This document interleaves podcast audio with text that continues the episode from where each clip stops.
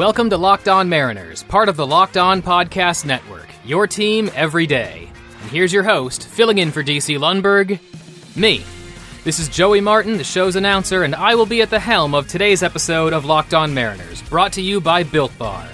Please remember to download, rate, and subscribe to this program on whichever podcasting app you personally care to use. Ask your smart device to play Locked On Mariners or any of the other shows here on the Locked On Podcast Network. And also remember to follow us on Twitter at LO underscore Mariners. The World Series we'll be looking at today is from 1986, a series most well known for a certain play from game number six. This fall classic saw the New York Mets take on the Boston Red Sox. The preceding league championship series had both been classics in their own rights, the Mets having defeated the Houston Astros four games to two, while the Red Sox had toppled the California Angels four games to three. Game one of the World Series was played at Shea Stadium on October 18th and turned out to be a pretty intense pitcher's duel. Bruce Hurst got the starting assignment for the Red Sox and pitched eight innings, allowing four hits while also walking four. He struck out eight and didn't allow a single run.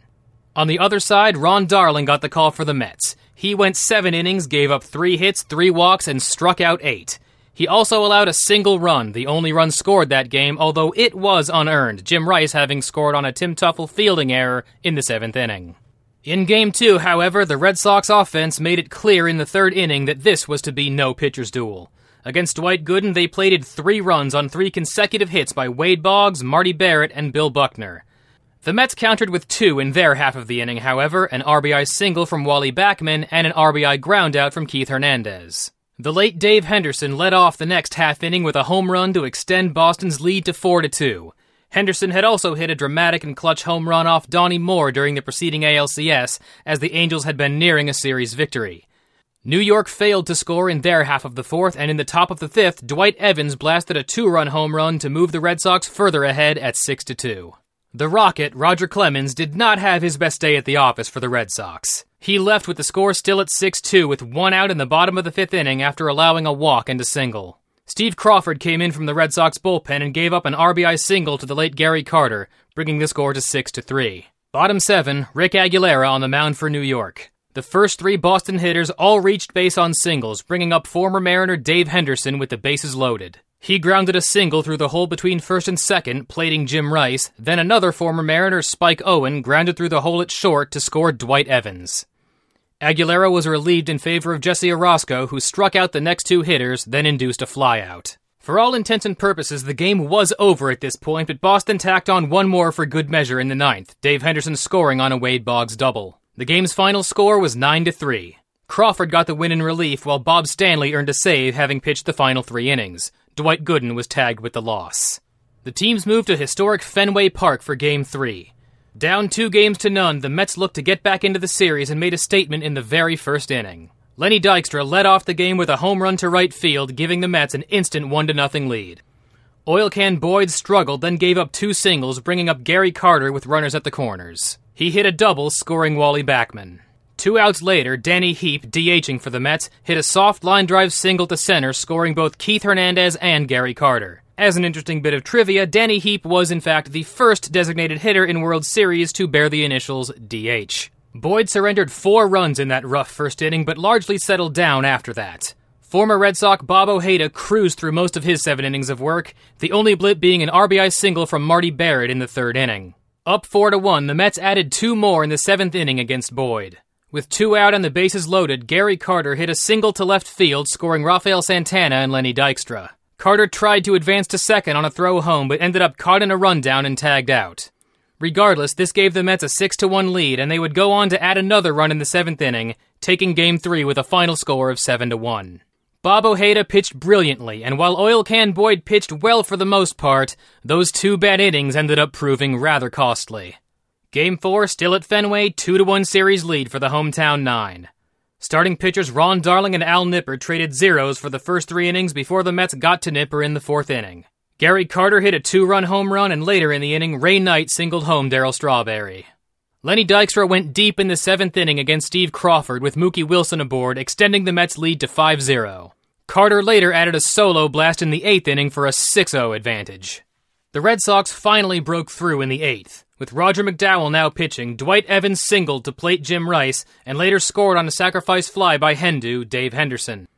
It was far from enough, though, as the final score ended up being that 6 2, evening up the series at two games apiece. We'll finish up the 1986 World Series shortly, but first, this word from Built Bar. If you're a regular listener to this show, you've heard DC speak about Built Bar many times, so I don't really know what I can add that he hasn't said before. I suppose there is Amber Flurble Flurmblin Flurg, but that doesn't make a whole lot of sense. Instead, I should simply reiterate that they're great tasting protein bars covered in 100% chocolate. They're high in protein while also being low in sugar, calories, and carbohydrates. They're gluten free, and the nut free flavors are all produced in a nut free facility. They come in 18 delicious flavors and they make a great between meal snack, quick breakfast on your way out the door, or a post workout protein boost. They can be found at builtbar.com, and if you try to use the promo code Don't Stop Believin', hold on to that feeling, it doesn't work, so you should probably use the promo code Locked On instead to get 20% off your next order. Also, don't forget about Built Boost Drink Powder and Built Go Energy Shots. All of this can be found at builtbar.com, and don't forget, use the promo code LOCKED ON for 20% off your next order. Have you got a question or comment? Send it in to lockedonmariners at gmail.com, and DC will read it and reply to it on the air. Questions and comments on any subject are welcome, but bear in mind this is a family show, so let's keep it appropriate. Once again, lockedonmariners at gmail.com is the place to send your questions and comments. Locked On Mariners look back at the 1986 World Series will continue following this brief commercial message.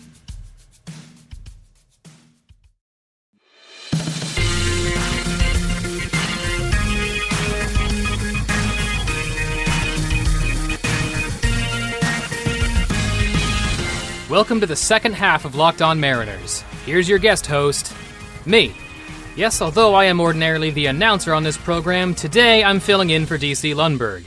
We've been remembering the 1986 World Series on today's episode, and when we left off, the series was tied at two games apiece, effectively reducing it to a three game series. Fenway Park played host to Game 5 on October 23rd. Dwight Gooden started for the Mets and was opposed by Bruce Hurst, who turned in an excellent effort. The Red Sox were first on the board, Dave Henderson scoring on a second inning sacrifice fly by Spike Owen. Owen and Hendu had both been traded by the Mariners to the Red Sox late in the 86 season as part of the same deal. Bill Buckner scored an unearned run in the third inning on a Dwight Evans single. Boston led 2 0 after three innings of play, and they would add to this lead in the fifth inning, Don Baylor singling home Jim Rice, then scoring himself on a Dave Henderson double.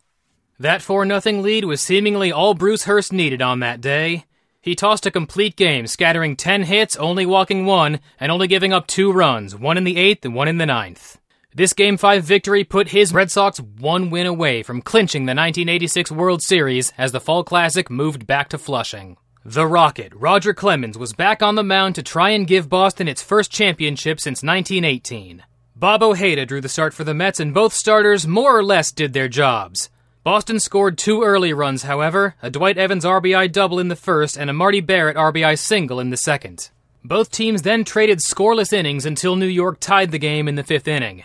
Ray Knight singled home Darryl Strawberry, then scored himself on a double play ball hit by Danny Heep. Boston retook the lead in the seventh inning, Marty Barrett scoring an unearned run on a Dwight Evans groundout. The Mets came back, though, with Gary Carter driving in the tying run in the eighth inning on a sacrifice fly against the usually reliable Calvin Schiraldi. After the regulation nine innings, the game was tied at 3 all. The Red Sox wasted no time in extra frames, however, Dave Henderson leading off the 10th with a home run. Marty Barrett then provided an additional insurance run, driving in Wade Boggs with a single. They took that two run lead into the bottom of the inning with Schiraldi still on the mound. He quickly retired the first two men, and the World Series championship seemed within grasp. Gary Carter lined a single to left field, then pinch hitter Kevin Mitchell lined a curveball out to center for a single of his own. This brought up Ray Knight, who hit the Mets' third consecutive single, this one scoring Carter to bring the Mets back to within one run. This single also advanced Mitchell to third base. Schiraldi, seemingly rattled, was replaced by Bob Stanley, another usually reliable bullpen arm. With Mookie Wilson at the dish, he uncorked a wild pitch near Wilson's feet, the ball rolling to the backstop and allowing Mitchell to score the tying run. Knight advanced to second. This, of course, gave Mookie Wilson a great sense of relief. Since the tying run was scored during his at bat, he was later quoted as saying, I can't lose now. He also said he had one philosophy in hitting Thou shalt not pass without offering. so he was trying simply to make contact. He fouled off two pitches before sending a weak ground ball up the first baseline directly at Bill Buckner. Buckner set his feet, squatted down to field the ball, and it rolled right under his glove. The Shea Stadium crowd erupted in cheers as Ray Knight brought the winning run home, and the jubilant Mets stole a Game 6 victory away from the Red Sox to live another day. Rain postponed Game 7 for a day, the rubber match eventually taking place on Monday, October 27th. The Red Sox sent Bruce Hurst back to the mound, who had already turned in two great World Series performances. The Mets countered with Ron Darling. Darling did not have his finest day. He allowed back to back home runs to Dwight Evans and Rich Gedman to open the third inning, and then gave up an RBI single to Wade Boggs for a 3 0 Boston advantage. Hurst, on the other hand, began strong, allowing only one base runner through five innings of work.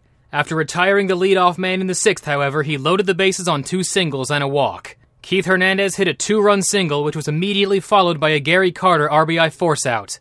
The Mets had tied the game at three. To begin the bottom of the seventh, Calvin Schiraldi, who played a big role in blowing Game 6, took the mound for the Red Sox. The first batter he faced was Ray Knight, who took him deep, giving the Mets a 4 3 lead. Lenny Dykstra singled, advanced to second on a wild pitch, then scored on a Rafael Santana single as the Red Sox were collapsing. Mets reliever Roger McDowell sacrifice bunted Santana to second, and Schiraldi's day was done. Joe Sambito would enter, and the first thing he did is intentionally walk Mookie Wilson. Wally Backman drew an unintentional walk to load the bases for Keith Hernandez. He hit a sac fly out to center field to score Santana, extending the Mets' lead to 6 to 3. And the way things were going, that seemed like it was going to be enough. However, Dwight Evans got two runs back in the next half inning on a two run double. The Red Sox brought starting pitcher Al Nipper out of the bullpen for the bottom of the eighth, the majority of their bullpen either spent or ineffective. Darryl Strawberry led off the inning, launching an 0 2 pitch over the right field wall for a home run. Ray Knight singled, Lenny Dykstra flew out, then Rafael Santana was intentionally walked to get to pitcher Jesse Orosco. Orosco drove in Knight with a ground ball up the middle, helping his own cause and bringing the score to 8 to 5. Nipper was pulled, relieved by Steve Crawford. Crawford hit the first batter he faced, but then induced two groundouts to end another bad inning for Boston pitching. Top of the ninth inning, Mets up by three runs, ball in the capable left hand of Jesse Orosco. Ed Romero led off by fouling out to the first baseman. Wade Boggs then grounded out to second. Marty Barrett then stepped to the plate. Orosco got him to strike out swinging, sending Shea Stadium into a frenzy. Orosco leapt off the mound, swinging his arms and sending his glove flying skyward off of his right hand as his teammates ran to pile on top of him. Although the Mets had trailed by two runs in the 10th inning of Game 6 facing elimination, and had also trailed by three runs early in Game 7, they came back both times to take the series four games to three. Ray Knight was named World Series MVP. The most famous, or rather infamous, play of this series is, of course, the Bill Buckner error which allowed the winning run to score in Game 6. However, it should be noted that Buckner had usually been replaced on defense late in games by Dave Stapleton. Two more points. The Red Sox bullpen was more to blame than Buckner was. Not only did Bob Stanley toss a wild pitch to bring in the tying run, but they also blew it in Game 7. In addition, while Buckner is most remembered for this error, he had a great major league career. Perhaps not Hall of Fame caliber, but in 22 seasons he had a lifetime batting average of 289, collected over 2,700 hits, and hit 498 doubles. The man had an excellent career, and it's unfortunate that this one error is the memory that sticks with most fans. And that will do it for today's show. I hope you enjoyed this look back at the 1986 World Series, and we'll be back next time for another great fall classic. In the interim, please remember to download, rate, and subscribe to this program. Look us up on any podcasting app that may spring to mind and follow us on Twitter at LO underscore Mariners. Thank you again for listening and have a great day. And putting my announcer hat back on for a moment, this is Joey Martin speaking for Locked On Mariners, part of the Locked On Podcast Network.